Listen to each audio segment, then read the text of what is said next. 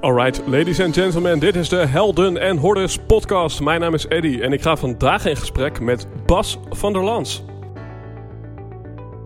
In de zomer van 2016 ontdekten we dat we een schakel waren in een netwerk van mensen die wij conscious business founders zijn gaan noemen. Bijzonder gemotiveerde ondernemers die ergens voor durven te staan. Ook als dat inhoudt dat ze daar alleen voor staan. Die 200% toewijding willen geven voor 1% groei en zeggen: Dit ben ik en dit is mijn bijdrage aan een meer gebalanceerde wereld. Helaas kon je niet bij al deze gesprekken aanwezig zijn. Daarom hebben we die bijzondere verhalen voor je samengebracht in deze podcast.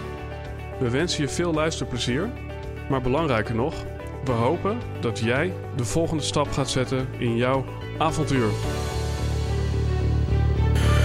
Yes, misschien zit je nu op de fiets. Misschien sta je nu onder de douche en heb je een waterdichte iPhone waardoor je dit kan luisteren. Misschien zit je in de sportschool, I don't know. Anyhow, ik wil even iets moois met je delen. Ik heb een tijdje geleden een gesprek met iemand gevoerd en hij legde mij het verschil uit tussen enerzijds de creatieve ondernemer en anderzijds de consistente ondernemer. En de creatieve ondernemer die kenmerkt zich doordat hij iedere keer iets nieuws wil doen. Het is iemand die denkt als ik vandaag nou iets anders doe dan gisteren, dan groei ik in mijn persoonlijke ontwikkeling. Dan voel ik mijzelf excited. En by the way, dan ben ik misschien wel relevanter voor mijn doelgroep. Nou, en dan heb je de consistente ondernemer die zegt: Ik committeer me aan groei, aan focus. Ik wil een volgende stap zetten. En dat kan alleen maar door te blijven doen wat ik al deed, zodat mensen mij daar gaan, op gaan herkennen. En dat ik uiteindelijk ja, daar de vruchten van ga plukken. Nou, voor zover klinkt het allemaal goed om de ene of de andere ondernemer te zijn. Echter is er aan beide ook een nadeel. Want als jij alleen maar die creatieve ondernemer bent, dan krijg je klanten die misschien denken: ben jij nou goed in dit of in dat, in dat? Want ik zie je steeds wat anders doen. Dus dan luidt het spreekwoord: Jack of all trades, master of none. En dan heb je de consistente ondernemer die denkt: Jeetje, heb ik nou gisteren hetzelfde gedaan als vandaag? En die dacht daarvoor ook. Nou, en die is niet zo excited meer en ja, die heeft voor zichzelf gevoelsmatig iets nieuws nodig. Nou, de oplossing, als die er al is, zit wat mij betreft in de combinatie tussen deze twee typen ondernemer. Dus als je een creatief ondernemer bent, dan mag je wat consistenter worden. En als je een consistent ondernemer bent, dan mag je wat creatiever worden. Dus wij noemen dat de creatief consistente ondernemer. En niemand minder dan Bas van der Lans, die vandaag bij mij aan tafel zit, is wat mij betreft die creatief consistente ondernemer. Dus wil jij iets leren op het vlak van creativiteit, of anderzijds op het vlak van focus en consistentie, dan zit je hier beide aan het juiste adres. Voordat we naar Bas van der Lans gaan, wil ik eerst nog iets delen over onszelf. Zoals je weet heb ik misschien ook nog een bedrijf met de naam Dr. Woe. En met Dr. Woe helpen wij ondernemers hun verhaal te verzilveren of te bevrijden. En dat doen wij door middel van een methodiek, de VVV-methode, waarin we niet alleen aandacht schenken aan een super toffe website, maar we schenken juist ook aandacht aan het verhaal. Zoals ik mensen hier bevraag in mijn podcast, zo zal ik jou ook gaan bevragen in dit traject samen met mijn compagnons, zodat wij tot jouw core story komen. Want wij geloven dat alleen met die core story, dat je daarmee pas naar de volgende stap kan, naar die website. Omdat je dan niet alleen een mooie hedendaagse vorm hebt, maar ook een verhaal hebt wat helemaal aansluit op de lange termijn bij wie jij bent en voor wie jij er wilt zijn. Dus neem een kijkje, staat in de show notes op www.doktervoe.nl. Want dan gaan we nu naar Bas van der Lans en dan vind ik het fijn om hem nog even aan je te introduceren. Want Bas is auteur van het handboek voor digitale slagkracht en oprichter van een 20-koppig webbureau met de naam Van Ons. En met zijn webbureau wil hij hoge ogen gooien door te zeggen: in 2025 zijn alle sites, marketing en sales in Nederland effectief. En hij was pas 18 toen hij tijdens zijn HBO-studie het bedrijf oprichtte. En dat deed hij samen met zijn compagnon Robert van Eekhout. En inmiddels bouwt hij dus samen met 25 andere bouwers voor tv-programma's, goede doelen, MKB'ers, allerlei mooie producten. Nou, deze WordPress-goeroes groeide in 10 jaar uit tot een van de grootste spelers in het werkveld. Met klanten zoals onder andere Marktplaats, de Amsterdam Gay Pride, KNVB en Sligo en ook nog Jules. Dus Bas, super tof dat je er bent. Leuk om er te zijn. Yes, ja, na dat muziekje zit je er altijd uh, flink in. Um, weet je wat ik leuk vind? Wij hebben natuurlijk ooit uh, in een vorig leven hebben wij interactieve media gestudeerd. En hoe? En tegenwoordig heet dat CMD en dat staat voor Communication... Multimedia Design. Design. Yes. Um, ja, en wat, wat ik daar leuk uh, in vind te benoemen, voor, je, voor, ja, voor het geval je het zelf nog weet. Um, ik, ik, ik kan meteen eigenlijk een verschil tussen ons constateren. Um, wij hebben toen allebei in de finale gestaan uh, in het uh, eerste jaar. Uh, ter afsluiting van onze propenduizen met een project. En dat bij jou heette dat geloof ik Rollala. Ja, dat klopt. Wat leuk. Dit is even diep de archieven in. Ik heb hem toevallig een paar weken terug nog erbij gepakt. Um, uit het uit het studiekrantje. Er waren allemaal artikeltjes over. Nou ja, dat was een rollator waarmee uh, senioren konden daten. Ja, nou ja, goed. Uh, ja, dat was uh, inderdaad het concept. En volgens mij heb je dat zelfs gewonnen toen, klopt dat? Ik heb de publieksprijs heb ik gewonnen. Ja, oh, nou, ja want de grap is namelijk... Um, uh, mijn compagnon Jur, die stond ook in die finale. Ja. en het was best wel bijzonder, want we hadden het, waren een paar honderd man, geloof ik, die meededen. Het was wel groot. Ik ken de locatie niet meer. Het heette een Red Dot Awards, of ja, had het toen ja, al die naam? Ja, ja, en ik was zelf geloof ik uiteindelijk dan derde geworden. Um, uh, met een... Uh, uh, ik noemde dat Trackpacker. En het was een oprolbare iPad die geen geheugen had. Ah. En kon connecten met iets wat een cloud was. Nou, het woord bestond nog nauwelijks. Maar achteraf denk ik, ja, volgens mij is dat nog aardig uitgekomen in dat verhaal. Nou ja, die streamen nu deze podcast. nou ja, bij wijze van spreken. Maar wat, wat, wat ik daar leuk aan vind is... Uh, toen bleek eigenlijk allebei uh, al een stukje ambitie bij ons. En, um, maar wat er ook bleek is... Um, voor mij althans, dat bij mij altijd een stukje creativiteit aanwezig was. Uh, wat telkens weer iets nieuws wou. Uh, en zoals Jur zichzelf noemt, hij noemt zich een Kickstarter, mijn compagnon. Ja. Uh, en jij was toen begonnen met jouw internetbureau. Wij waren toen ook begonnen met ons creatieve studio, zo heet het ook letterlijk. Ja. Bij ons gebeurde dus ook van alles. Van workshops tot uh, stop-motion video's, tot websites, tot flyers, tot decorbouw zelfs. Ja, wauw. Dat is een range. Eigenlijk alles wat op het pad kwam, maar er was gewoon heel veel ambitie. Maar jij hebt toen al vrij duidelijk een stukje focus gemaakt um, in, nou ja, zeg het zelf maar. Want volgens mij uh, ja, is dat een mooi punt voor jou om, om door te pakken. Nou ja, we zeggen de digitale slagkracht. Ja. Dat, uh, we hebben net een boek geschreven vorig jaar. Dat is het handboek voor digitale slagkracht. Um, en op dat moment hadden we een WordPress-bureau. Ja. Ik denk, nou ja, uh, ja WordPress, de technologie waarop 30% van de websites van de wereld draait. Ja. We, we, waren, ik denk het eerste of een van de eerste bureaus die echt specifiek zeiden... die technologie, daar gaan wij mee aan de slag open source software. Dus software die iedereen gratis mag downloaden. En ik was vanaf moment één verliefd op dat idee van... hey, de beste technologie beschikbaar voor iedereen. Wauw, dat is wel... Het had iets heel ideeels ook. Dus mm-hmm. uh, nou ja, we, daar hebben we ons bureau omheen gebouwd. En, en dat, dat, dat, dat ideële was dat... Uh... Ja, was dat ook echt waar je je bed voor uitkwam? Of was het vooral ook cool websites maken, geld verdienen? Want dat kan nou, ook. het begon wel met cool websites maken, geld verdienen. Maar uh, toen, kijk, die open source pakketten, zoals WordPress en er waren er wat meer. Er zijn er nu nog steeds meer. Um, dat maakt, kijk, je kon als bureau kiezen, hey, we gaan ons eigen beheersysteem maken en dan kunnen klanten nooit meer bij ons weg, yes.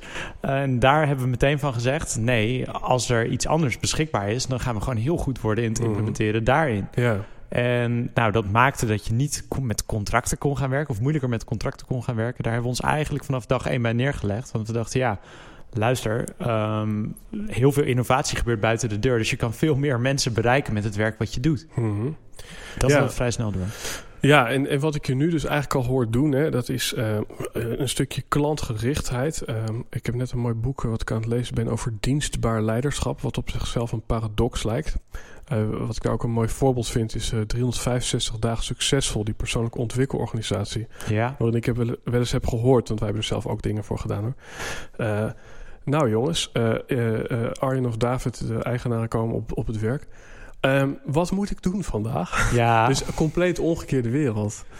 Um, dus ik hoor daarin een stukje dienstbaarheid, maar ik hoor ook een stukje uh, eh, ja, nut of, of van dienst willen zijn. Ehm, ja, de, de slogan van onze podcast is tegenwoordig Makers, Creators en World Shakers. Voor Makers, Creators en World Shakers. Ja, nice. Waarin heel veel luisteraars, maar ik denk ook heel veel mensen in het algemeen, dat zijn creators.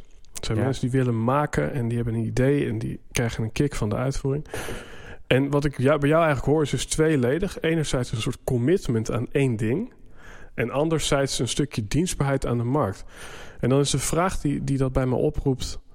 eh, waar laat jij je creativiteit? Als jij eh, die ja, al zo lang eigenlijk in, in, in, in dezelfde business eh, zit. Ja, ik, was, ehm, ik, ik geef tegenwoordig les bij die communicatie en multimedia design. Mhm. En dat is voor mij een fantastische circus rond ervaring. Ik geef daar les over open source software. En eh, wat mijn taak is, of waarom eh, ik ben door de opleiding een jaar of vijf, zes nagejaagd, Bas. Wanneer kom je nou eh lesgeven? Eigenlijk is het ja gezegd. En wat mijn taak is bij dat vak eigenlijk is, is me echt te brengen van... hey, wat is nou het perspectief van de buitenwereld, die praktijkervaring? Mhm. En dat ging erover van, hey, nou, ik, ik, ik mocht heel veel voorbeeldjes altijd brengen daarvan. Dus bijvoorbeeld een van de paradoxen is, je tegen de tijd dat je goed kan inschatten hoeveel uur een project nodig hebt, nou, dan kost je ongeveer zeven jaar. Maar na zeven jaar ben je ook een beetje zat om hetzelfde te doen als wat je eerst deed. Dus Ja. tegen het moment dat je het trucje doorkrijgt, wil je door je naar het leuk, volgende, ja. zeg maar. Ja. Dus eh, ik heb bij mijn twaalf jaar van ons, heb ik best wel mezelf moeten heruitvinden af en toe. Mhm. Eh, is dat, nou ja, ik weet niet of dat is waar je naartoe wil, maar eh, ja, het, het blijft niet vanzelf leuk. En het jobcraften of geeft het naam, je moet echt wel eh werken. Het is hard werken om je baan leuk te houden, zeg maar. Ja, maar, maar dat is dus meteen het interessante. Want je hoort overal, als je eh, focust, nou dan... Weet je wel, ik, ik, ik heb een, eh, een klant die zegt letterlijk... eh, als je wil winnen in de business, Ja, dan gaat het er gewoon om dat je er het langst in zit. oké. Want, want hij zegt van ja, dan, dan komt er steeds weer een nieuwe generatie... die weer aan de vooravond staat van hun ondernemerschap... of dat ze die behoefte hebben die jij met jouw bedrijf vervult. Eh, dus, dus ja, je moet het leuk houden, maar eh, hoe doe je dat dan? Als, als, Nou. als, je, als je 10, 12 jaar ja, op papier in dezelfde business zit. Kijk, wat ik voor mezelf op een gegeven moment merkte na een aantal jaar was van... hé, hey, oké, ik kan nu precies gaan voorspellen hoe dit gesprek eruit ziet. Mhm. Uh, en vind ik dat erg? Ja, dat vind ik erg. Oké, uh, we hebben een bedrijf, we zijn met een visie, we zijn zo aan het zorgen dat, we hebben heel lang gezegd, technologie mag creativiteit en ondernemerschap niet in de weg staan. Toen dacht ik, oké, okay, uh, zijn wij, of is dit de klant die wij conform die, die visie, visie of missie kunnen helpen? Mhm. Ja. Uh, is het een klant die uh, een leuk mens? Ja, oké, okay, dan past hij dus wel bij het bedrijf. Maar het feit dat dat gesprek gevoerd moet worden, misschien niet bij mij. Ja. Uh, dus ik heb heel sterk een uh, onderscheid gemaakt tussen past het bij mij of past het bij mijn bedrijf. Ja. Ik dacht, ja, als het wel bij het bedrijf past, ja. als het niet bij het bedrijf past, klaar, dan moeten we het niet doen. Maar als het niet bij mij past, nou ja, dan betekent dat dat, dat er iemand anders in mijn bedrijf moet zijn waarbij het dan wel beter past. Nou ja, en wat blijkt, die zijn er gewoon. Uh, dus uh -huh. ja, het, het, is voornamelijk van, hey, bedenken, hoort die klant bij mijn bedrijf of bij het merk wat ik neerzet? Als het antwoord ja is en ik ben dan niet de beste om dat gesprek te voeren, omdat ik me daar of niet comfortabel bij voel of denk dat een ander daar meer waarde, mm -hmm. dan moet ik zorgen dat iemand anders dat kan doen. Ja, en, en dat, uh, je zegt iets wat, wat bij mij uh, enorm veel teweeg brengt. Uh, ik heb ooit een e-book geschreven en dat heet Jouw verhaal is jouw business. Ja. En, en dan weet ik dat jij inmiddels twintig man hebt rondlopen. Uh, dus dat is wat anders dan een ZZP'er die net voor zichzelf begint. Ja. Maar heel erg vanuit de overtuiging, en dan leg ik mezelf het vuur eigenlijk aan de schenen. Dat, dat, dat, ja, dat wie jij bent, dat, dat moet doorklinken in je business. Omdat, Ja. omdat dan automatisch ook jouw passie, jouw drive en jouw talent uh, ja, het beste wordt ingezet. En dus heb je succes. Ja. En er zijn natuurlijk mooie boeken over geschreven. Uh, neem Steve Jobs, waarin wordt gezegd... ja, uh, moeilijke jeugd uh, ging van pleegouder naar pleegouder... voelde zich anders en afgewezen... en komt uiteindelijk uit de bus met Think Different... een campagne die eigenlijk dat bevestigt. Ja. Um, wat, in, ho, hoeveel uh, bas zit er in van ons? En hoe belangrijk vind jij dat? Nou, dat vond ik vroeger super belangrijk. En eigenlijk nog steeds wel. Toevallig hadden we vandaag een discussie erover van... hey, als we nou een nieuwe case op de website zetten... doen we dat dan, tweet je dat dan als eerst vanuit het bedrijf of vanuit het mens? Mhm. Dus dat was een soort. Nou, en eh, het kan. Kijk, ik vind. Je doet niet zaken met een bedrijf, maar je doet zaken met een mens. ja. Maar er is ook heel veel theorie die zegt: nee, bij een merk kan je net zoveel connectie voelen als bij een mens.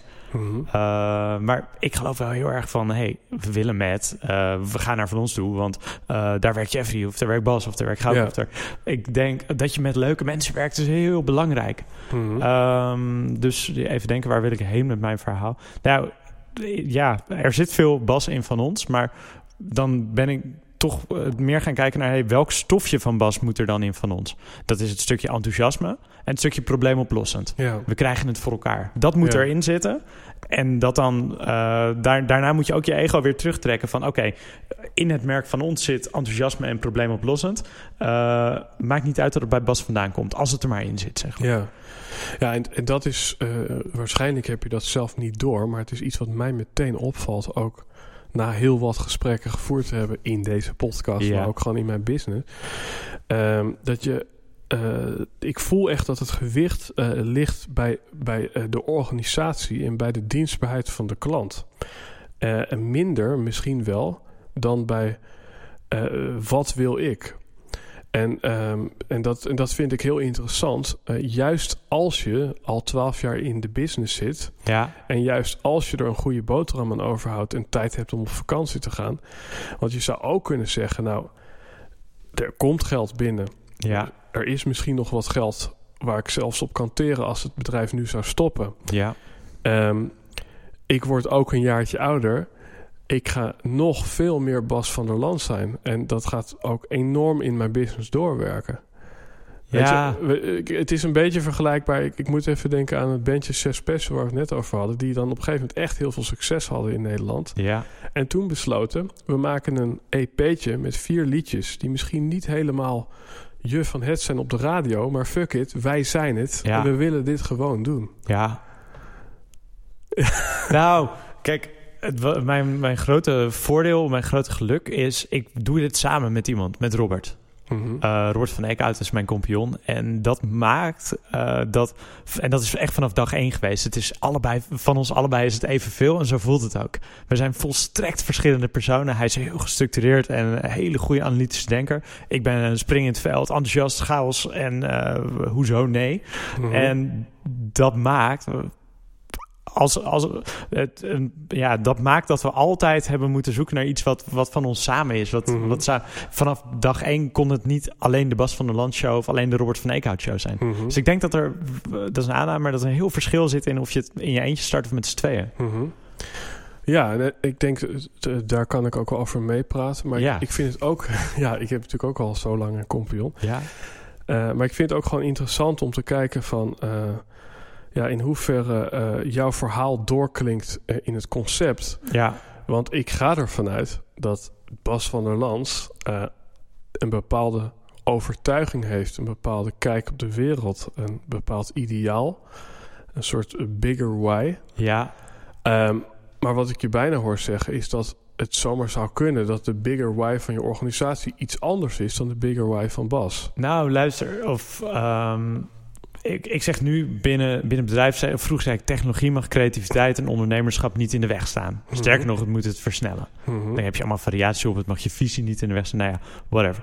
Nu zeg ik, uh, of wat er aan de hand is in Nederland, nou, ik wil het niet een zakelijk verhaal maken, maar ondanks dat het goed gaat met de economie, als je kijkt naar de uh, staat van het MKB, dat is een rapport van het ministerie Economische Zaken, Mhm. 90% van de MKB'ers die groeit niet. Mm -hmm. Dat was een rapport vorig jaar van het jaar daarvoor. Maar ja.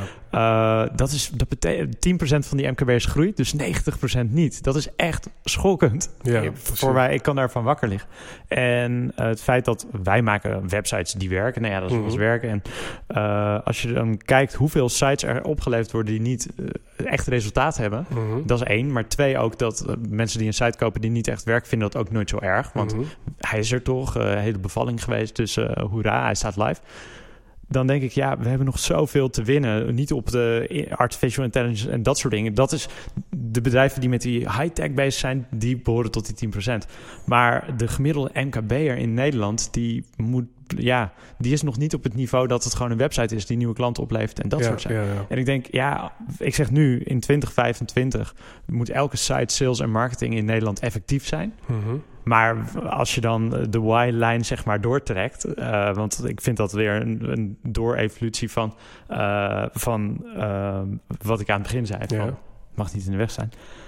Mijn grote, big, hairy, outrageous goal is... Mhm. zij die technologie begrijpen... hebben de plicht om eh, de wereld beter te maken. Ja. En dat vind ik echt. Dat Ja. zit in mijn nieren, zeg maar. Ja. En als je dan terug gaat kijken naar die Rollala... Ja. dat is echt, dat was een... eh, waar kwam dat vandaan? Ik werkte achter de balie in een verzorgingshuis in Badverdorp. En eh, daar merkte ik, nou, ik had veel tijd om dingetjes te doen. Dus ik ging eh, met senioren die zin hadden om eh te rummikuppen. Ik- Mhm. Een van mijn 110 opa's en oma's die ik er daarbij had. Mhm. Nou, ging ik een spelletje doen. En wat merkte ik? Nou, Bas, ik heb me vanavond niet eenzaam gevoeld. Omdat een spelletje. En toen dacht ik, wauw, dat is bizar. En op een gegeven moment, wat ontstond er? Dat mensen in de rij gingen staan om met mij een spelletje te doen. Ik dacht, dat is niet effectief. Want ten eerste, eh, ik kan maar met eh, twee of drie dat tegelijk doen. Ja. Maar ten tweede, als ik, als ik weg ben, dan stopt het. Mhm. Eh, wat kan ik doen om te zorgen dat ze door blijven gaan? Ja. Nou, toen zette ik ze met elkaar aan een tafeltje om te rummikuppen. Nou, guess what? Dat gebeurde dan ook als ik er niet was. Een soort van missie geslaagd. Eenzaamheid op. En toen kreeg ik de opdracht om, nou, letterlijk bij interactieve media, zoals het toen nog heette, was de opdracht: verzin iets. Oké. nou, en toen eh, zat ik natuurlijk, ik zat helemaal in mijn hoofd met die senioren. En toen ben ik op de rollala gekomen. Dat was een Mhm. rode rollator en er zat een rode knop op. In die rollator was ingesteld, eh, mevrouw de Vries kan eh 500 meter lopen. Nou, in de andere rollator stond ingesteld hoe, hoe ver die andere was. Drukte je op de knop koffie en binnen een half uur drukte iemand anders ook op de knop koffie. En die zaten binnen elkaars rijkwijde. Dan werd je naar elkaar toe begeleid. Ja. ja, super gaaf. En eh, weer, van zij die technologie begrijpen, hebben de plicht om de wereld beter te maken. Ja. We gaan naar een wereld van overvloed. Of, nou ja, dat- Maar het ik- mooie, het mooie is, eh, er zit voor mijzelf een inzicht in. eh, weet je, ik bedoel, ik, ik zit hier ook om te leren. ehm, eh, en dat is namelijk, en misschien is dat niet eens wat je zegt, hè, maar dat is wel wat ik eruit haal. En dat is eigenlijk dat jouw persoonlijke missie als mens misschien vele malen verder reikt dan jouw missie met het bedrijf. ja, Ehm, eh, dus daar, daarin is eigenlijk je bedrijfsmissie is een soort voorstadium, een soort vooravond van wat Bas van der Lans uiteindelijk in zijn leven gaat manifesteren. Ja, ik denk ook dat dat, eh, ja, dat, dat is heel mooi verwoord. Ik zie het zelf ook wel een beetje zo, eigenlijk op die manier. Eh, kijk, wat het is met een, een missie en een visie en een ambitie is mooi. Maar je moet er wel een soort verdienmodel omheen vinden. Ja. Eh, kijk, als je, net als met innovatie, als je te vroeg bent, ga je er niks mee te verdienen. Als je te laat bent, waarschijnlijk ook Ja. niet. Je, timing is extreem belangrijk Ja, van ons als vehikel is een heel mooi model om A, mijn eh, visie in de praktijk te brengen. Mhm. Gecombineerd natuurlijk met de visie van mijn compagnon, want die, die heeft weer zijn verhaal die die ook erin kwijt kan. Maar ja, het, het is een vehikel waar, waarmee we een aantal mooie, ja, echt Ja. talentvolle mensen mooie dingen kunnen laten maken voor klanten die daar blij mee zijn. Eh, ja, het is een vehikel dat op dit moment goed werkt. ja, grappig, want dan is inderdaad het bedrijf is, ehm, eh, ja, een uiting van die timing. ja, Want, want, want die zit als het ware op de golf. Het is net zoals Apple die de iPhone 12 al heeft uitgevonden en al heeft liggen. ja, Maar eh, eh, de commitment is dit jaar eh, communiceert Apple de iPhone, eh, eh, hoe heet het, Max? Geloof ja, ik. ja, ik weet niet, ik heb, ik heb het niet gevolgd. Oké, nou die heet eh, de iPhone Max, geloof ik. Ja, Dus nou ja, goed, ander onderwerp. Maar, maar ik vind dat heel interessant. ehm, eh, omdat je daarin ook meteen in een stukje discussie komt van... weet je wel, ja, idealisten versus ondernemers. Ik heb ooit de vraag op me afgehad... Eddie, even eerlijk. ja, Ben jij een ondernemer? Ben jij een manager of ben jij een artiest? ja.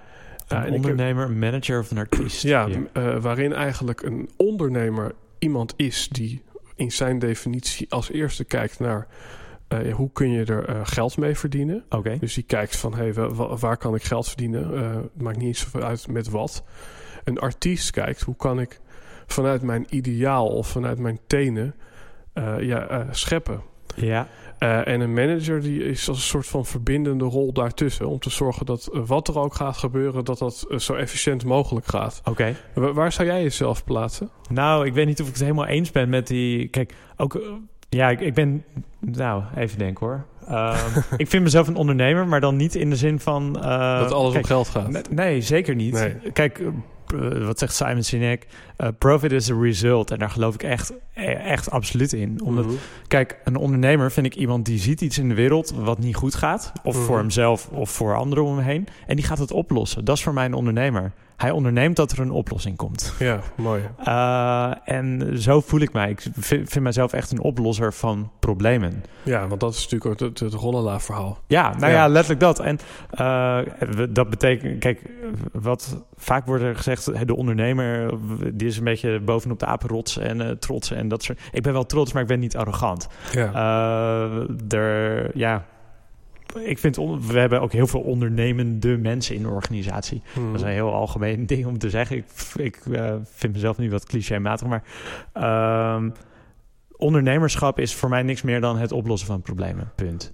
Mhm. En dan, ja, artiest. Ja, ik vind, artiest heeft dan weer, die mist dan een stukje dat business ding. Maar ik vind dat zakelijke, daar, daar moet een beetje het vieze van af. Omdat, ja, als, als iets een verdienmodel heeft, dan kan het Ja. makkelijk bestaan, zeg maar. Ja.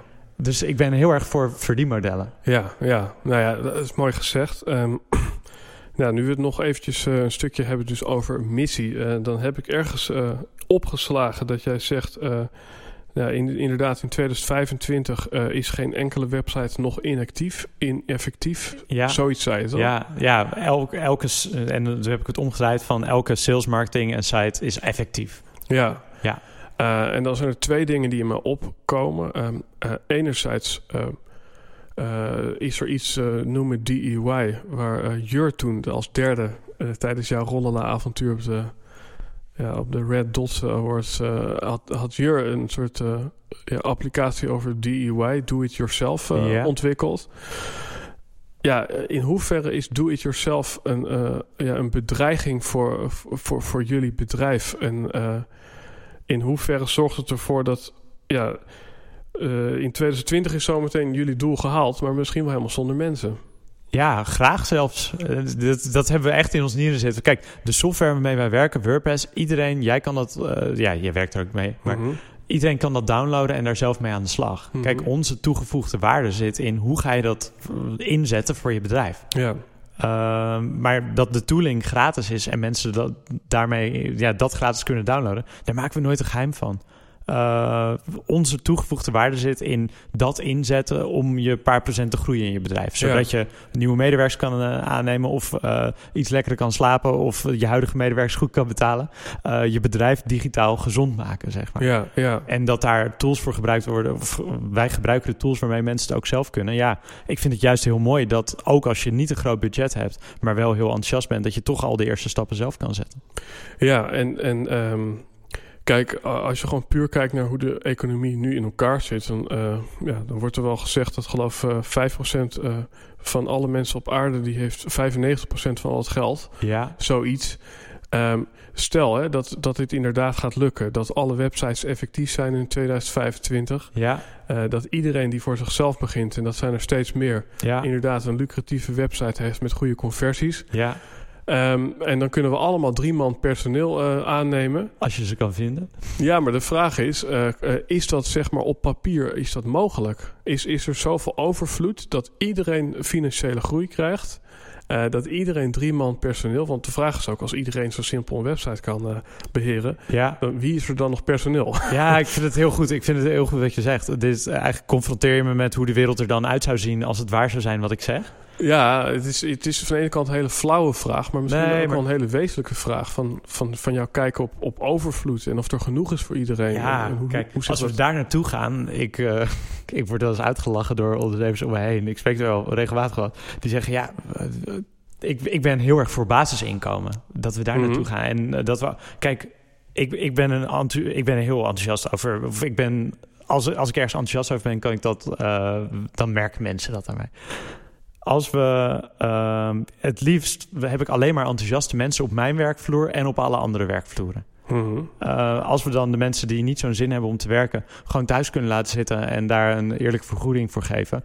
Uh, dat lijkt me een geweldige samenleving. We kunnen naar een wereld toe. Als we het goed organiseren en elkaar wat gunnen, dan kunnen we over uh, 50 jaar in een wereld leven waarin uh, of iedereen maar twee of drie dagen werkt, of de mensen die het wel willen veel werken en de mensen die het niet willen niet hoeven te werken. Mhm. Maar het, gaat, het belangrijkste is dat we dat elkaar gunnen. Dat we Mhm. niet zeggen, ja, ik ga niet werken om eh, Kees op de bank te laten zitten. Nee, nee.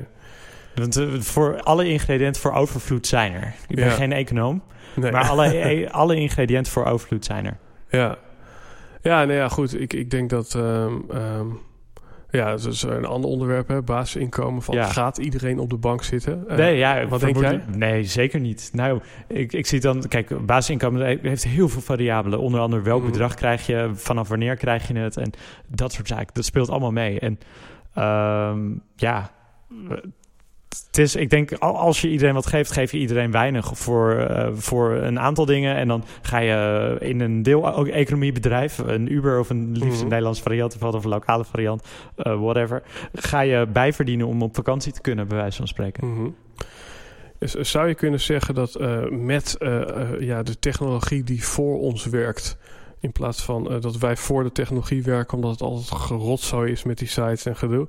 Weet je wel, dus stel, de technologie werkt helemaal voor ons en eh, daardoor kunnen we ja, lekker doen wat we echt willen doen. Ja, Eh, we verdienen ook allemaal wat. Is, is dan eigenlijk jouw onderliggende verlangen of missie dat iedereen op de juiste plek komt? Zou je dat zo kunnen zeggen? ja dat klinkt wel. Dan, dan gaat het bijna naar zweverig toe. Kijk, Ja. ik ben wel. Ik geloof dat ieder mens leeft voor zichzelf in eerste instantie. Dat is Mhm. dan hard om te zeggen als antwoord op deze vraag. Uh, maar ik, kijk, ik haal er heel veel geluk van als ik me comfortabel voel. Ik voel me comfortabel als mensen om me heen zich comfortabel voelen. De Mhm. mensen voor wie ik hou. Nou ja, uh, en technologie die speelt daar een rol in door toe te voegen op bepaalde punten of weg te laten. Net zo belangrijk dat we Ja. niet alles met een toeltje willen oplossen, terwijl het gewoon om een intermenselijk ding gaat. Uh, volgens mij is dat niet de, de regelrechte antwoord op je vraag, maar. Nou ja, eigenlijk, de, uh, mijn vraag is in, ho in hoeverre je dat zelf weet, is... Ja, wat is... Ik bedoel, ik denk dat niemand met tranen in zijn ogen staat van... Oh, technologie, als dat nou eens goed zou werken, wat zou dat fantastisch zijn. Ja. Nee, uiteindelijk hebben mensen gewoon primaire behoeften. Ja. En dat is bijvoorbeeld minder stress of mensen hebben behoefte aan meer... Intimiteit. Uh, intimiteit of uh, dat het financieel, uh, dat ze daar geen zorg meer over moeten hebben. Ja. Dus, dus welke, ja, welke, welke basisbehoefte of welk on, gevoel beantwoord je met, met, met, deze, ja, met deze missie? Nou, kijk, het, het, is, het is niet de oplossing voor alles, maar wel op. Kijk, we moeten werken naar oplossingen voor specifieke problemen. Eenzaamheid mm. bij ouderen, dat vind ik een van de meest wrange dingen die er zijn. Omdat je, voordat je doodgaat, dat is de fase die je hebt. Mm. Waarin veel mensen eenzaam zijn. Dat was destijds, moet ik even de statistiekjes, ik geloof 2, van de 2,4 miljoen senioren was het meer dan een derde regelmatig eenzaam. Dat was het statistiekje waarmee ik begonnen. Dat is echt gigantisch. Moet je nagaan. Dat zijn wij over... Uh, nou, hoe oud worden wij, denk je? Uh, 100, 100 zo. Minimaal, hè? Uh, dat, dat, moet je, dat één op de drie van de mensen om ons heen over een uh, 70 jaar zo'n eenzame ouder is. Dat, Mhm. mm -hmm. dat is een heel. Dat moeten we op kunnen lossen. We zijn Ja. echt dom als dat niet lukt. Als, we, als Facebook kan zien, hey, op welke manier houden we mensen op ons platform, dan moeten we die intelligentie ook kunnen gebruiken om uh, eenzaamheid bij ouderen op te lossen. Ja. ja, want dat is natuurlijk. Ja, ik kom nog zelf recent uit Japan, waarin Okinawa. Uh, uh, alle kinderen, alle ouderen opa en oma noemen. En ook alle kinderen voor alle ouderen boodschappen doen. Dus die hele community is heel anders ingericht. Ja. Uh, waardoor dat probleem ook niet is. Maar ja, het zou kunnen dat inderdaad technologie een, via een andere weg hetzelfde antwoord vormt. Ja. Is, is die, die de, wat je nu zegt, hè? In hoeverre resoneert dat met iets in jou? En dat is misschien een directe vraag, maar heb je zelf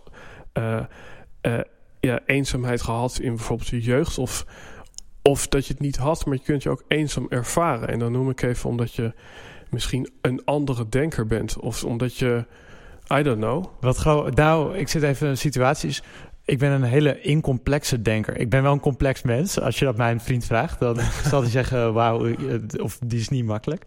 Uh, maar bijvoorbeeld, nou, eh, toen ik erachter kwam dat ik, dat ik homo was, Mhm. dat was, nou, ik weet niet of dit eh, op de agenda stond, maar toen, eh, het moment dat ik daarachter kwam en het moment dat ik het aan mijn moeder eh, vertelde, Mhm. daar zaten drie dagen tussen. Want ik dacht, ik kom in een soort eenzaamheid. Dat was heel bewust. Ja, ja. Ik kom in een soort eenzame vacuüm als ik dit voor mezelf hou. Ja. Ik ben niet per se een moederskindje helemaal. Ik ben redelijk een Einzelganger, maar Mhm. ik geniet heel erg van een soort alleen zijn. Ja. Maar ik, ik, ik ben, en daar kan ik dan echt dankbaar voor zijn, nooit eenzaam geweest. Nee. En, maar ik besef, ook dat is wel werken, zeg maar. Ik ben Ja. wel bewust met het thema bezig. Maar wat, wat ik ook in hoor, is een, is een mooi thema. En dat zit ook in het stukje... Ja, dat je zei van open source. Dat, dat, dat gevoel bij open source, dat had je nog vroeger al. Ja, Zelfs eh, op het HVA 12 jaar geleden. ja, ja. ja. Maar eigenlijk is open source een, een ander woord in, in mijn eh, vertaling voor, voor eh, eh, verbinding en interactie ja. en, en delen.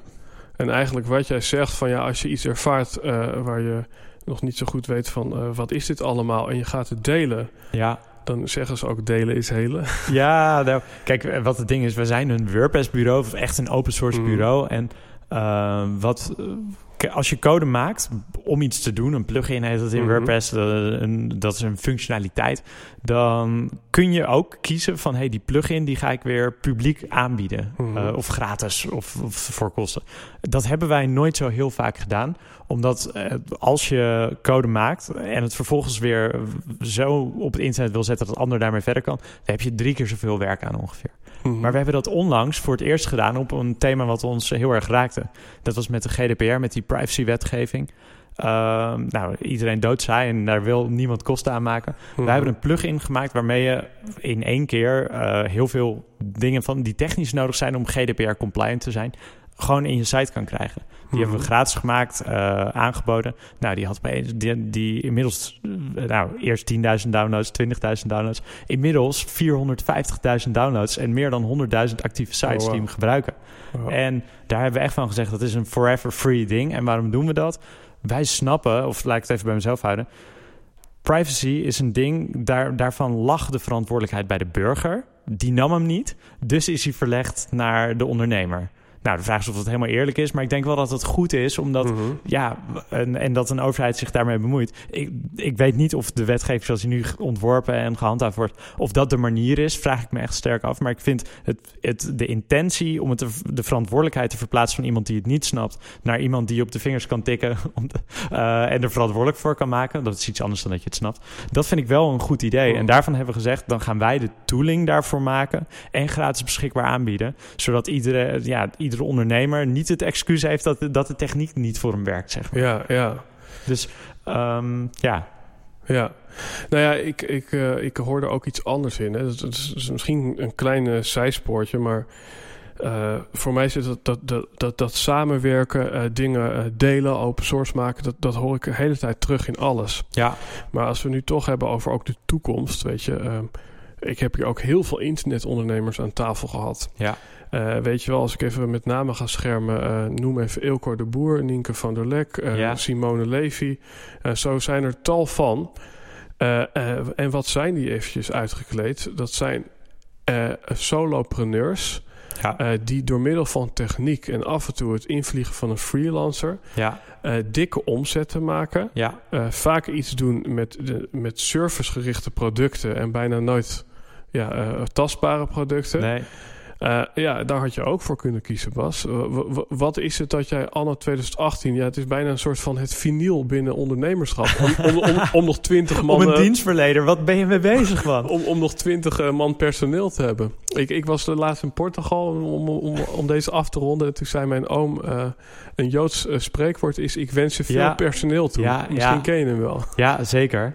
Nou, kijk, veel van de bedrijven van ons type, het internetbureau, die zijn toch aan het wachten totdat ze een soort van, oké, dan hebben we het gouden ei, dan hebben we een software as a service oplossing of dan hebben we een thema wat we kunnen verkopen en dan worden we rijk en hoeven we niks meer te doen.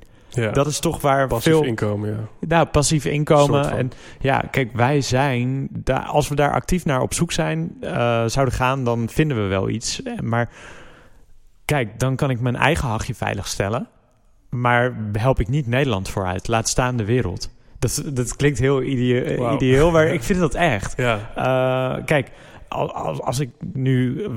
Nou, ik, ik wil niet gaan schermen met bedragen, maar als ik nu de tent zou verkopen, dan, dan uh, krijg ik daar prima een bedrag voor, waarvoor ik uh, de rest van mijn leven uh, op Bali een sigaartje kan roken, bij wijze van mhm. spreken. Mm. Ik, rook, ik rook niet, of niet meer. Maar daar, daar zit ik niet op te wachten, want dat voelt mhm. als vreemd gaan, want ik ben bezig om ervoor te zorgen dat Nederland die stap vooruit ja. maakt. Zo voelt het echt. Ik kan niet nu weglopen, dat zou niet eerlijk zijn.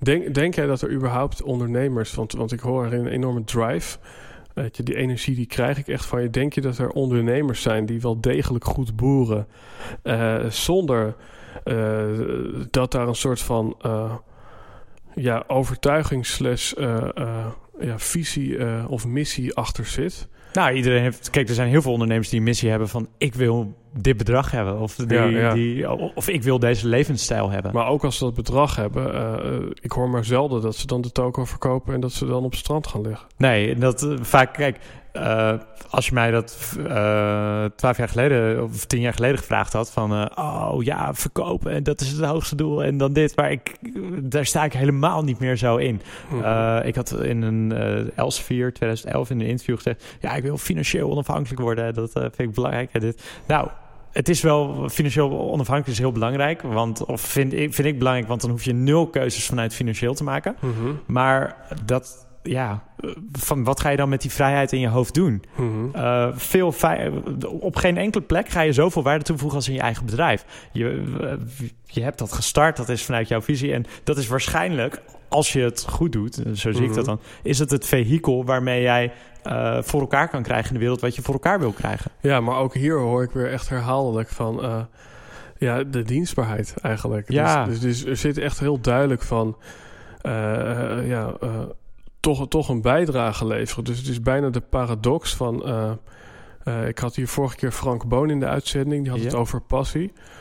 en die had de quote: Als je weet wat je te brengen hebt, ja. hoef je nooit meer te halen. Ja, kijk, wij, het is niet zo dat we op een houtje zitten te bijten en ondertussen maar dienstbaar zijn voor de wereld. We mm. houden er een gezond inkomen aan over en het is een gezond bedrijf. En we, we kijk, we kunnen harder groeien, maar we kiezen ervoor met het hele team uh, elk jaar op mm-hmm. vakantie te gaan. Uh, naar een congres toe, WordCamp, er, ergens in Europa steeds. Ja, Um, we combineren het allemaal. We halen er een gezond deel uit voor onszelf als oprichters. Want daarvoor hebben we zoveel, zoveel gewerkt en dat soort dingen. Uh, we zorgen goed voor ons mensen. Dat kun je aan al onze medewerkers vragen. Uh, we zorgen goed voor onze klanten. Dat kan je ook aan al onze klanten vragen. Mhm. En uh, wat dat betreft probeer ik altijd... En daarom zei ik ook...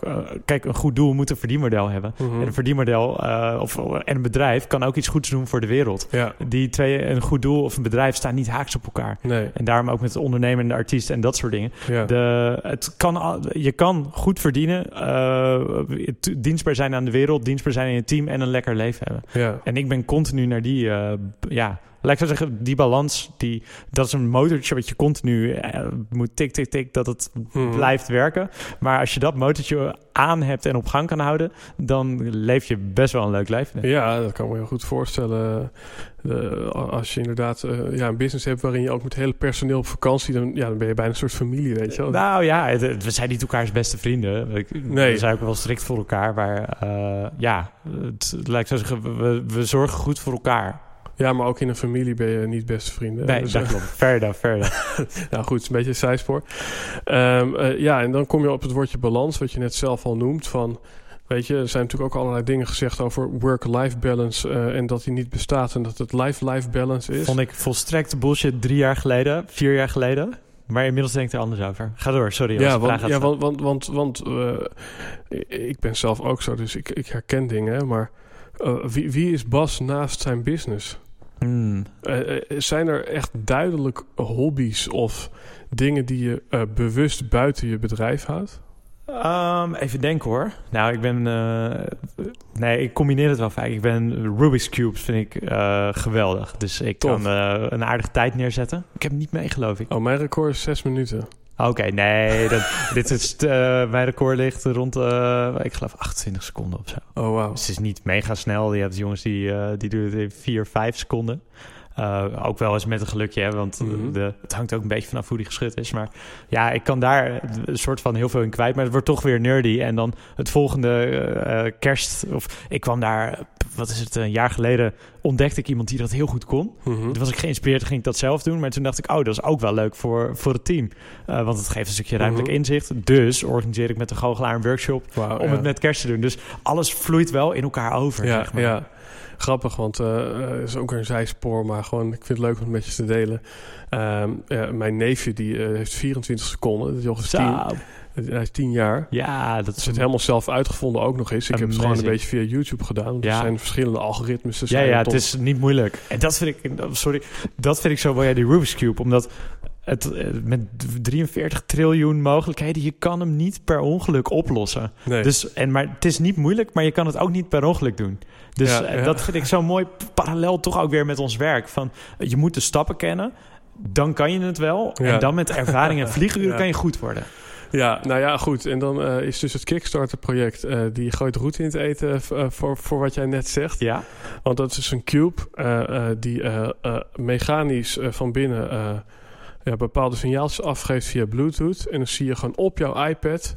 eh, zie je eh, die cube ook. ja, Eh, die houdt jouw tijd bij, maar die geeft je de hele tijd tips van... hey, op dat stuk ja. vertraag je een beetje. Als je alleen deze algoritme eventjes leert... dan kan je hem nog veel sneller oplossen. ja. Waardoor dus eigenlijk soort van het, het denken bijna wordt weggehaald. Dus daarom heb ik hem ook niet gekocht.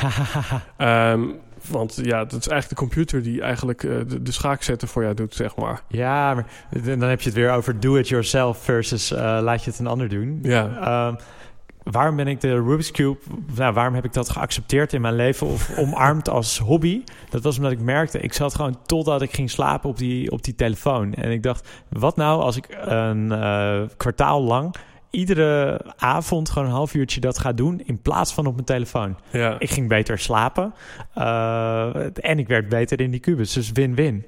Meteen een mooie brug. Eh, eh, ja, ik heb je ook wel eens horen zeggen dat je ooit wel 70 uur per week hebt gewerkt. En dat dat nu een stuk rustiger is. 70, 80 uur was het de eerste 8, 9 jaar van van ons zeker. Wauw, dus eigenlijk zit je pas net in, in, in ja, het stukje rust. Ze zijn eh, eindelijk van me af op kantoor. nou, eh, het kwam een beetje samen. Een aantal dingen kwamen samen. Onder andere dat ik een relatie kreeg. Mhm.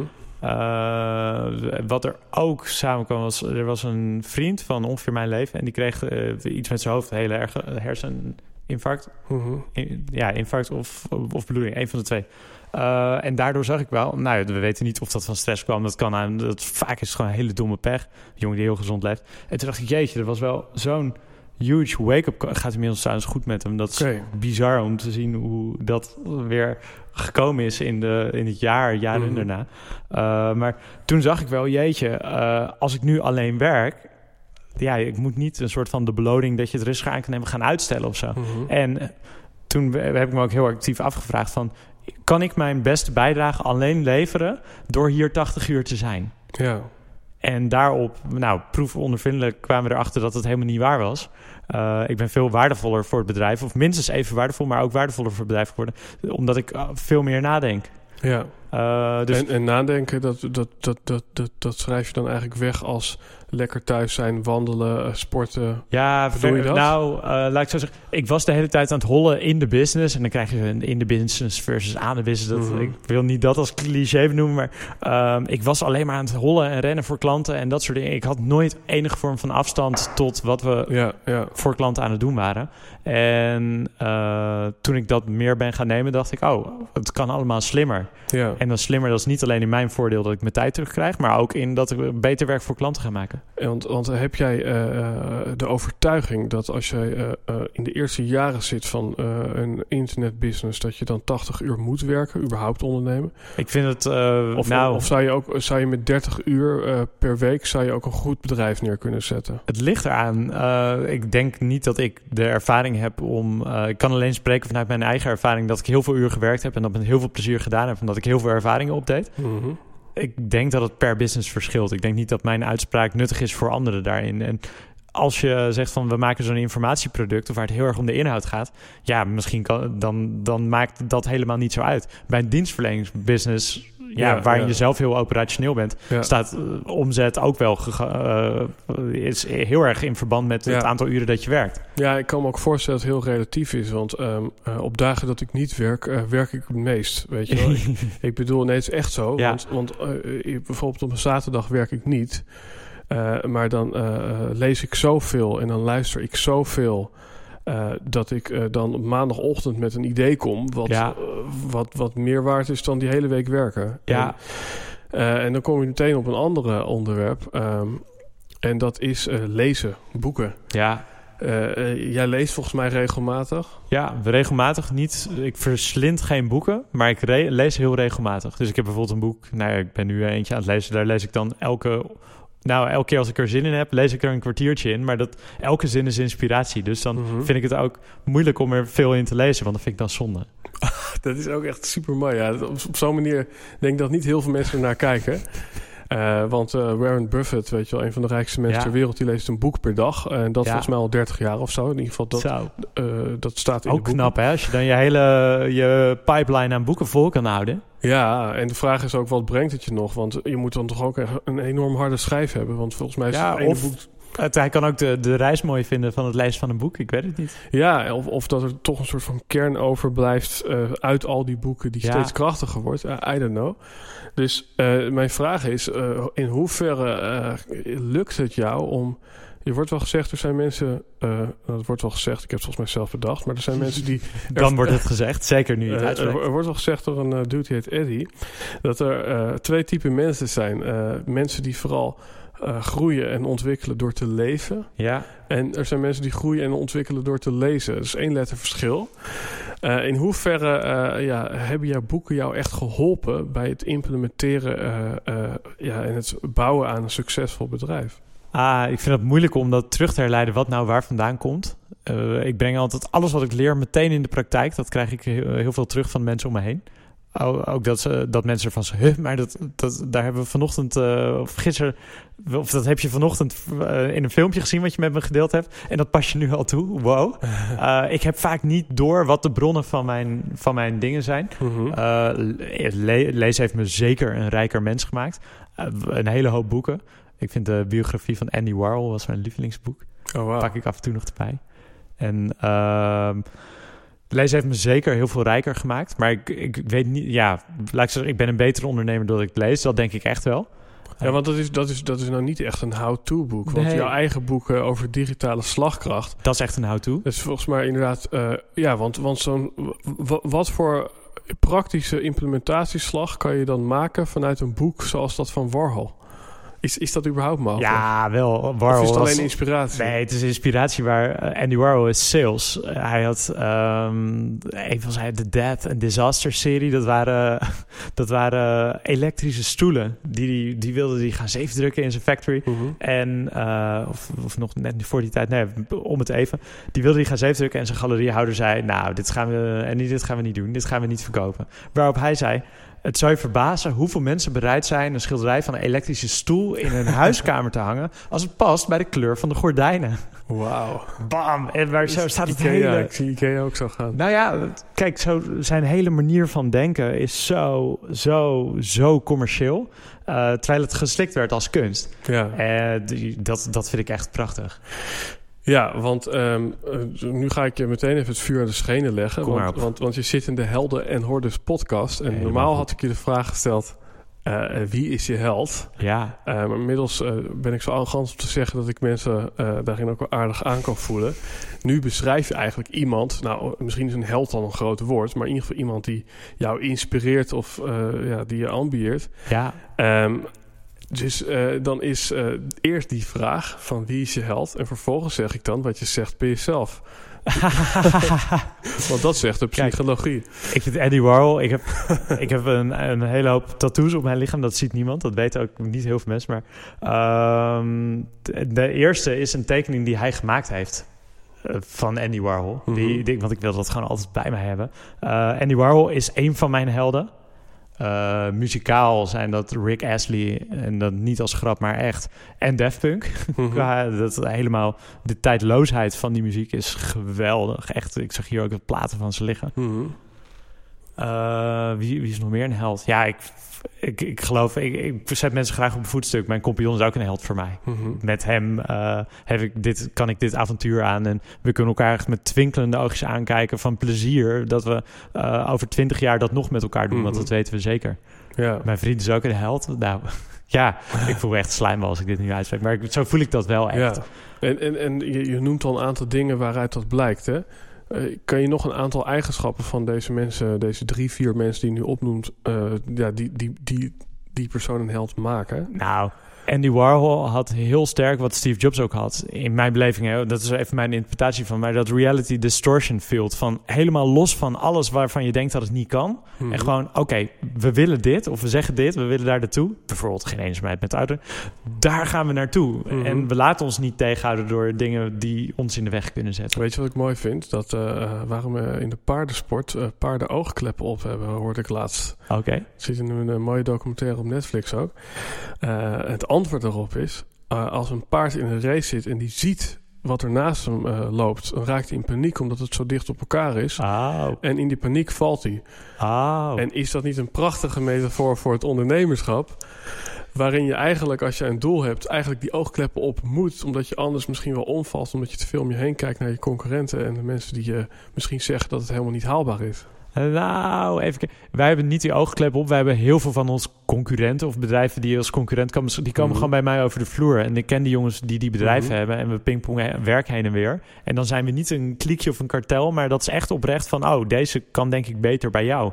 En zo krijg je ook weer... Ja. Wij hebben al ons, veel conc- concurrenten, of ik noem ze niet zo... Die komen bij ons over de vloer. En andersom ook. We zijn echt als bedrijf een soort allemansvriend. En ik hou er heel erg van om mijn ondernemerschap ook zo in te richten ja. omdat je anders Nederland niet verder helpt of de wereld niet verder helpt. ja, maar het interessante vind ik dat, ehm, dat dit blijkt ook heel erg uit deze podcast. En dat is het stukje hordes. Ja, De horde betekent twee dingen. Enerzijds obstakel. Ja. En anderzijds is het een woord voor de massa. ja, Eh, de hordes mensen. ja, Ehm, en wat dat beschrijft is eh, zowel eh, ja, eh, de massa die misschien een hele andere kant op beweegt, ja, eh, als wel het obstakel van ergens voor staan en blijven staan, ook als het even tegen zit. En dat Ja. kan tegenzitten door je gezondheid, doordat iemand zegt je bent helemaal knettergek. ja. eh, Of of verkeerde keuzes maken als ondernemer. ja, dus, dus ehm, jij beschrijft hier jouw concurrenten meer als een soort eh, tribe members waar je af en toe wat, wat, wat werk mee uitwisselt. Er is competitie hoor. Er zijn ook opdrachten die wij verliezen van bedrijven. En we zijn ook verdomde blij als we sommige opdrachten winnen. ja. Eh, dus er is ook comp- het is niet allemaal eh één grote knuffelbende. Mhm. Maar de bedrijven om ons heen daar hebben we echt een hele goede relatie mee. En dat doen we heel bewust. Omdat het- uiteindelijk komt het altijd wel bij je terug. Met, Mhm. dat, met dat van wat de klootzakken zijn, zij, kom je helemaal niet ver namelijk. Mhm. Ja, nee, maar de, ik hoor dus eigenlijk helemaal geen hordes. Dat valt Nee. me op. Nou, maar we hebben wel fouten besloten. Want hordes is toch ook een beetje dingen die je fout hebt gedaan. Nou, Ja, nee, ja, inderdaad. Je kan tegen de lamp lopen of... eh, nou, kijk, en dan toch... Kijk, wat hebben wij fout gedaan bijvoorbeeld? We zijn in 2014 dachten we... Oh, we, we maken WordPress-sites voor ondernemers. En ah, in 2016 bleek toen uit de statistieken... waren er 1 miljoen ZZP'ers. Dus dan gaan we sites voor ZZP'ers maken... en met een Mhm. heel simpel proces. Eh, nou, er waren meer partijen die dat gedacht hebben. Nou, Wij ook. ja, nou ja. zzpager.nl Oh, ZZ Pager. Bij ons heet het site geregeld. en ehm, wat we daarin zagen was een website voor eh 30.000 euro of een website voor 300 euro hebben evenveel aandacht nodig. Degene die het inkoopt. Ook onze conclusie, maar Ja. ga verder. nou ja, wat, maar daar hebben we toch eh, twee jaar aan vastgehouden aan dat idee. Ja. Heb ik heel veel van mijn tijd. Daar, daar heb je eigenlijk tonnen eh, laten verdampen, Ja. zeg maar. Aan, eh, die, maar ja, en, en op die manier hebben we wel vaker fout gemaakt dat we dachten, jee, of fout, ja, het is een heel leerzaam ding, maar Mhm. ja, wij zijn gewoon goed in sites maken waarin de, in de budget er is om, om goed na te denken Ja, en ja. gaafs te maken. Ja.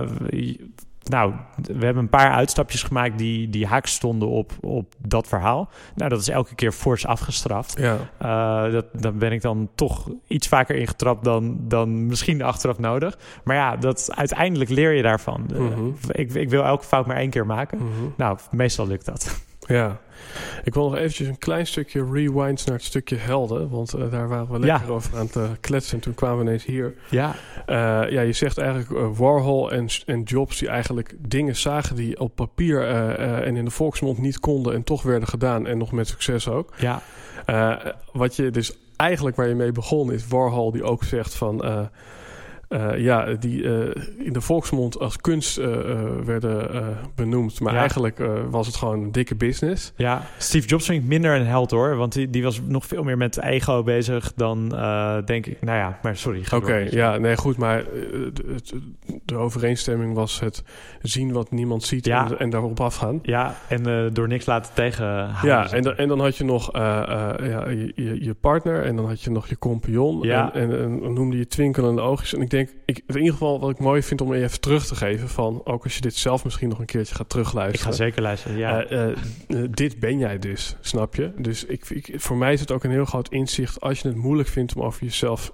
iets moois te zeggen... of überhaupt bij jezelf te zien. Er wordt gezegd in de Taoïsme... het oog kan zichzelf niet zien. oh, Dat is een hele mooie uitspraak. Dus het is heel moeilijk om over jezelf te zien wie je bent. ja. En als je gewoon eens een keer vijf of tien mensen gaat opschrijven... en alles wat je er tof van vindt... dan lees je eigenlijk je eigen verhaal. Wauw. Dus dat, dat is gewoon, Dankjewel. dat is gewoon een, eh, een, een leuke oefening. Ja.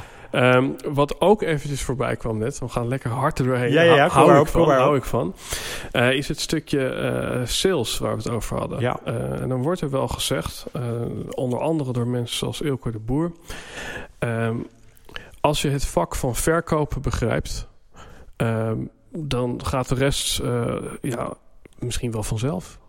En wat, wat is daarin jouw overtuiging? Hoe, hoe belangrijk is sales snappen? En, en wat is sales? Nou, Wat, wat is verkopen? Iemand Nederland- zei ooit, verkopen is de klant helpen inkopen. Maar nee, ik kijk, deels moeten... Kijk, eh, als je kijkt naar de business van Elko de Boer... eh, specifiek... Mhm. Dat, dat, dat heb ik altijd wel heel erg een, een, een business gevonden waar... Laat ik zo zeggen... Als je zo'n informatieproduct hebt om mensen beter te maken... dan daar, daar, daar is wel heel erg sales om sales. En hij heeft daar een prachtig eh, bedrijf en een mooie omzet... en dat soort dingen omheen gebouwd. Eh, en, en natuurlijk inmiddels ook een, een hoop klanten die geholpen zijn met zijn producten. Dan is het oké. maar ik vind in mijn business eh, een deal moet gesloten worden. En die klant moet er ook echt beter van worden. Mhm. Want ja, als, als ik mijn sales heb en ik heb mijn omzet en ik mag mijn factuur sturen, maar die klant wordt er niet echt beter Mhm. van, ja. dan heb ik niet de wereld beter gemaakt met mijn sales. ja, dus eigenlijk, en dat is opnieuw dus eigenlijk weer thema. En dat, Ja. dat vind ik mooi. En dat is niet omdat ik idealist ben, maar dat is omdat die klant ook nog een keer meer sales of meer omzet bij mij gaat brengen Die als ik hem blij maak. ja, dus het is echt win-win. Als ik, eh, ja, ja, dus, dus, ik doe dat niet omdat ik idealist ben. Ik doe het ook. Dus ik noem mezelf. het is duurzaam. Het is duurzaam, ja. Ja, ja. Dus, dus goede sales, daar moet wel in zitten dat degene die, die euro's aan je overmaakt... niemand betaalt met plezier een factuur. Echt niemand. Nee. Ieder- iedereen die dat zegt, geloof ik niet. Eh, maar je kan wel zorgen dat die value-perceptie... Dat, dat, dat, dat je echt waarde toevoegt. Dat iemand denkt, nou, dat is in ieder geval... ik heb daar veel voor teruggekregen. Ja, dus eigenlijk is, is, is sales eh, eh, in, in die zin eh, eh, heel lucratief en daar kom je een heel eind mee. Eh, als jouw doel is om eh, eh, in ieder geval je eigen je hakje te redden, zeg maar. Ja, nee, nee, kijk, je kan sales doen om, korte om een dure auto te gaan rijden of om je droomleven te doen. Maar als daar een ander niet ook beter van wordt, degene die het gekocht heeft of degene die eraan mogen werken, dan ben je, dan teken je eigenlijk de, dan, dan neem je eigenlijk een deel weg van de waarde op een onterechte Ja, manier. Ja, ja, ja. Er moet wel echt waarde voor terugkomen. Elke euro die naar van ons gaat, nou als het goed is, staat daar iemand tegenover die zegt: hey, ik heb dat geleverd of ik heb dat betaald en daar heb ik iets voor teruggekregen, wat ik misschien wel alleen bij hun kon krijgen. Ja, dus het is bijna een mooie slogan van iedere euro bij van ons Ja. is niet alleen van ons. Ja, is waarde voor u. Ja, het, het- ja. En natuurlijk, eh, kijk, altijd eh, kan je beter werk leveren. En, dat, en we streven ook ernaar om altijd beter te worden. En we hebben, we hebben klanten die ons eh, eh, een 7 geven en klanten die ons een 10 geven, zeg maar. Mhm. Ja, het kan altijd beter, dus ik ben ook heel kritisch op onszelf altijd. Mhm. Maar ik, ik- in general, we, we leveren echt goede waarde voor wat we, ja, Mhm. wat mensen anders overmaken. Nou ja, daarom groeien we ook. eh. Ja, en, en wat ik eh, daarin nog, eh, het, het persoonlijke stukje, als we het hebben over verkopen. wat mij opvalt, en een van de redenen dat ik je ook heb uitgenodigd, is kijkend naar jouw vlogs. ja, Dan merk ik dat een aantal dingen heel goed bij jou ontwikkeld zijn. En ik praat expres een beetje raar, want dingen als highlighten, dus een beetje spelen met, met, met, met hoog en laag en eh, in een zin mooi afsluiten, articulatie. Eh, de, ja, eigenlijk, je hebt veel in je eh, wat, wat erin resulteert dat je toegankelijk bent om naar te luisteren. En je bent zelf ook goed in luisteren. Dat is in ieder geval wat ik van jou ervaar. Ehm, en daarnaast heb je een stukje onuitputtelijk enthousiasme. En als je dan kijkt van salesmensen of mensen die in de etalage staan van de winkel, dat zijn vaak mensen die communicatief sterk zijn. Dat zijn vaak mensen die goed kunnen luisteren, eh, die inderdaad ook weten wat presenteren is. Is dat aan te leren? En heb jij dat zelf, ben jij, ben je daar ooit zelf ook een noob in geweest, zeg maar? Of, of Eerst even dankjewel voor een hele set aan complimenten. Ik word er bijna ongemakkelijk van. Dankjewel. Ehm nou, eh, wat leuk is om te weten, ben je eh, van ons. Ehm, ik doe helemaal niet zoveel sales. De, ehm, dat, de, ja, de, de meeste sales wordt gewoon door onze eh, producers gedaan... die heel dicht bij onze dat klanten heb je staan. misschien wel ooit gedaan. Ik heb het, ja, ja, ja. De eerste acht, negen jaar hebben mijn compagnon en ik echt bijna alles zelf gedaan. Mhm, En daarna is het, eh, zijn de andere jongens en meisjes erbij gekomen. mhm, En die, die doen nu inmiddels het merendeel. mhm. Maar ik ben wel ambassadeur van Van ons. Ik spreek op congressen en dat soort Dat is ook een beetje sales. Hè? Los van dat je dan niet de offertes maakt of de deals. ja, ja. De vraag is, kan je dat aanleren? En je zit hier, hè? Dus, dus- nee, ik zit hier, maar we gingen het over persoonlijk... eh, ja, nee, maar wat ik ermee aan wil geven is... je bent blijkbaar het gezicht van de organisatie.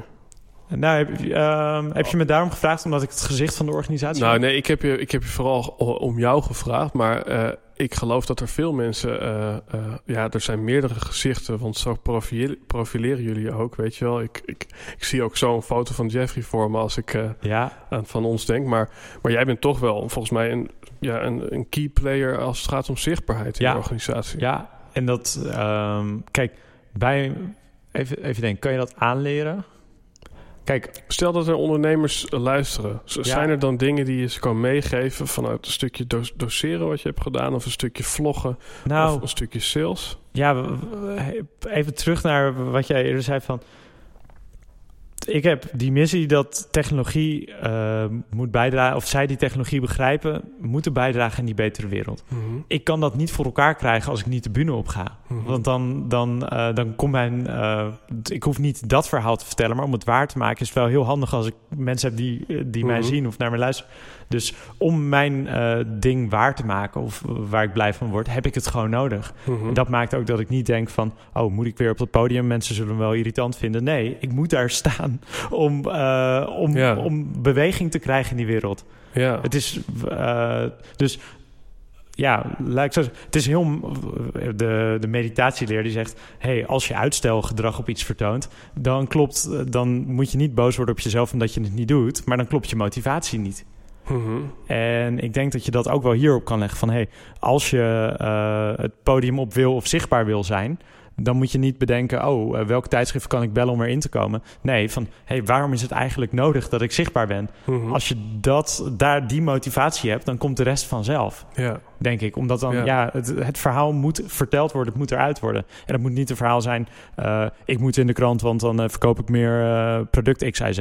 Nee, om voor elkaar te krijgen dat de wereld de technologie gaat omarmen, waardoor de eenzaamheid opgelost wordt, Mhm. is het nodig dat ik ze uitleg hoe het werkt.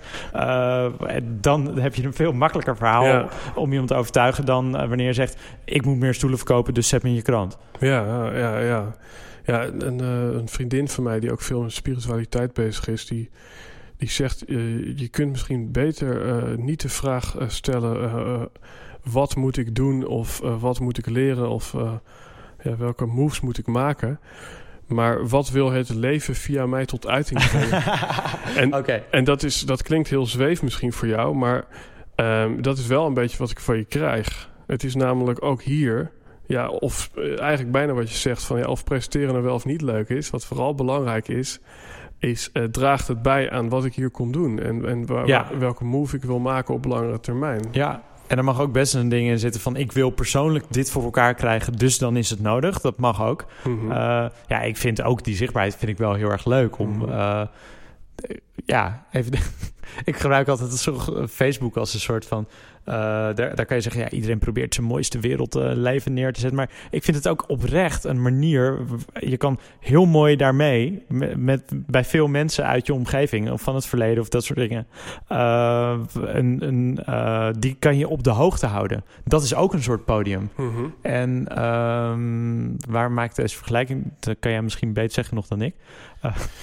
Nou ja, uh, we hadden het over uh, uh, zichtbaarheid die ten dienste staat van iets anders. Ja. En toen zeg jij, Facebook is eigenlijk een moderne vorm van zichtbaar zijn. Nou, daar kan je het eigenlijk ook in een privé setting oefenen bijna. Kijk, als je er Ja. beter in wil worden, moet je ermee oefenen. Ja. Uh, de, de, vraag is, uh, klopt je... Ten eerste, wil je zichtbaar zijn? Mhm. Ten tweede, er zijn ook hele grote bedrijven... hele succesvolle bedrijven... waarvan niemand weet wie erachter zit. Mhm. De vraag is, wil je zichtbaar zijn? Vraag 2 is, uh, klopt mijn motivatie? Is, Mhm. is het belang van mijn motivatie niet alleen voor mezelf? Namelijk, ik wil meer stoelen verkopen, Mhm. maar heeft de wereld er ook iets aan als ik op die manier zichtbaar ben? Mhm. Nou, en dan komt het, als het goed is, meer vanzelf. En dan Ja. is het vlieguren maken, vloggen, presentaties, dat soort dingen. Vloguren maken. Ja, nee, ja, maar vloggen... Ja, ja nee, maar vlieguren maken. Kijk, mijn, eh, ik heb tien vlogs nu... Nou, ik heb er zeven op rij gemaakt. Eh, de eerste vond ik heel goed, toen ik hem live had gezet. Mhm. Toen, eh, ik, ben, ik ben heel erg veel van feedback vragen. Dat ze, nou ja, heb ik veel feedback gevraagd. Mhm. En eh, veel meer over professioneel camerawerk. Dat, nou, mijn eerste vlog kan ik niet meer zien. Eh, tegen de tijd dat ik mijn derde ging maken. Ja. En per vlog wordt het beter. Ja, ik, ik twijfel er niet over om de eerste eraf te halen, want ik vind het proces ook heel erg leuk. En dat mag ook zichtbaar zijn.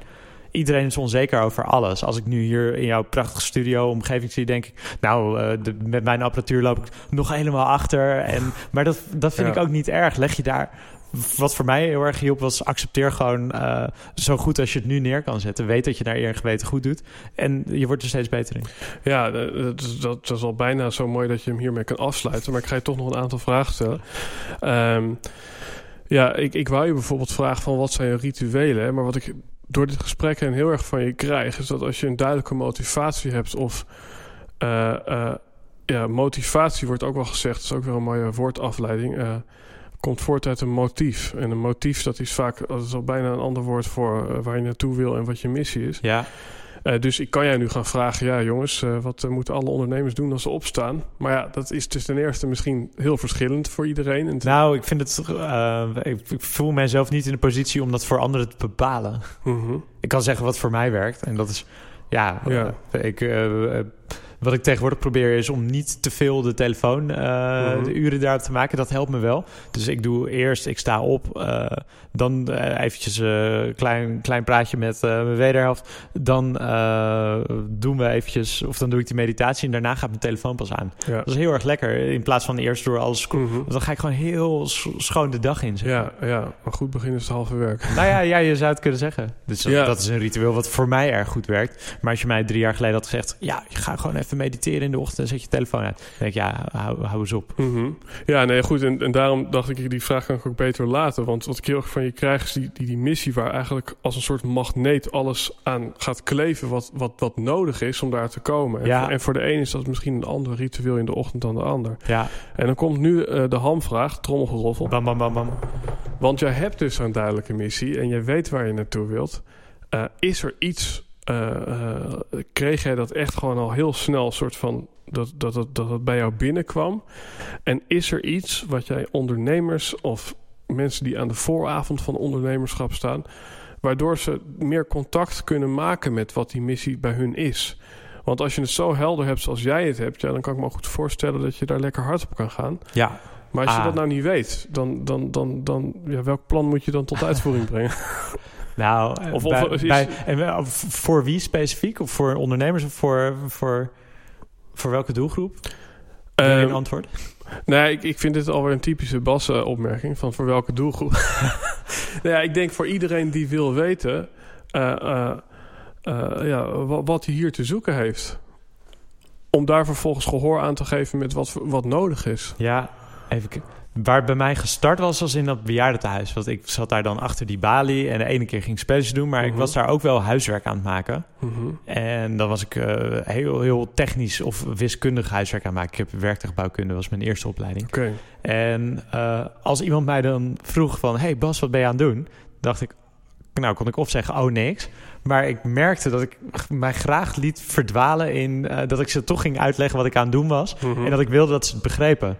Eh, dus eh, de complexe dingen, technologie is- wordt vaak Mhm. gepercipieerd als complex, in Jip en Janneke taal uitleggen. Ik merkte dat ik daar heel blij van werd. En doordat ik het vaak deed, werd ik er beter in. Ja. Eh, en nou ja, dat heb ik, daarom heb ik altijd veel geschreven. Van hey, hoe kunnen we de kennis delen of dat soort dingen. Maar dat is niet antwoord op je vraag, maar dat is hoe ik er zelf achter kwam. Nou ja, misschien maar. kan ik dan wel weer het antwoord geven op die vraag. Want dat is ook een deel van mijn Ja. job, zeg maar. Om, om zeg maar de dots te connecten, zodat mensen in één keer het plaatje zien. Ja, Kijk, wat ik je hoor zeggen is dat je eigenlijk... eh, ja, of of wat, wat je zou kunnen zeggen naar de ondernemer... is misschien kijk naar processen of naar ervaringen die je in het verleden hebt gehad...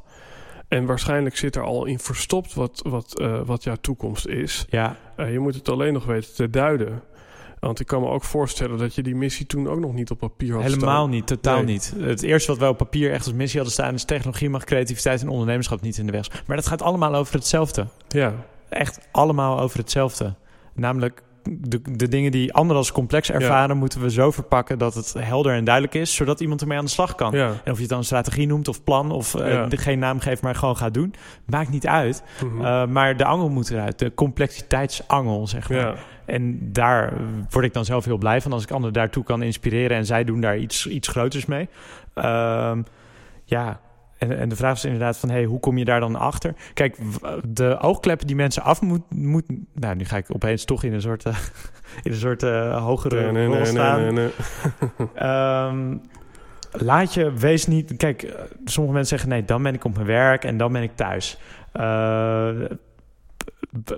Waar ik voorstander van ben... is dat bij wijze van spreken je seksleven... mag je ondernemersleven, mag je eh, persoonlijk leven... mag dat, dat mag alle, alles wat je in bed leert... mag je toepassen in je onderneming. Wat je in je onderneming leert... mag je toepassen voor je persoonlijke ontwikkeling. En Mhm. alles beïnvloedt... laat je inspireren op een totaal ander vlak. Ja, Ik, waar- ik, ik weet, misschien had ik een soort weddenschap met mezelf of ik intimiteit kon verwerken in het gesprek. Ik weet niet waar dit vandaan komt, maar eh, dat is, zie, denk, ja, probeer Mhm. alles in je leven te combineren. De oplossing voor iets zakelijks kan in iets heel privés zitten en andersom. Ja, nou, eh, eh, ja, dat komt wel, wel binnen wat je zegt. Ik, ik ben toevallig daar ook een boek over aan het lezen met als titel Synchroniciteit. Ja, Dat inderdaad je het op de gekste plekken kunt vinden. En Einstein zei het al, de oplossing zit vaak op een andere plek dan Ja. een probleem. Eh, dus ja, wat ik je vooral hoor zeggen van eh, wees waakzaam. eh, wees je een beetje bewust van wat, wat voor processen er nu al plaatsvinden in je hele leven. ja, En dan kan, en dan kan het zich misschien aan, aan je ontpoppen. En ik op mijn nummertje heb dan als missie, dat zit er ook al jaren in, maar dat Ja. is ook pas achteraf ontdekt van.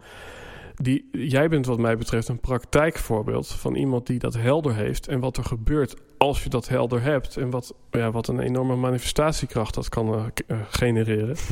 Eh, maar om daar te komen, ja, is mijn job hier volgens mij om, om die helderheid te creëren, die structuur aan te brengen.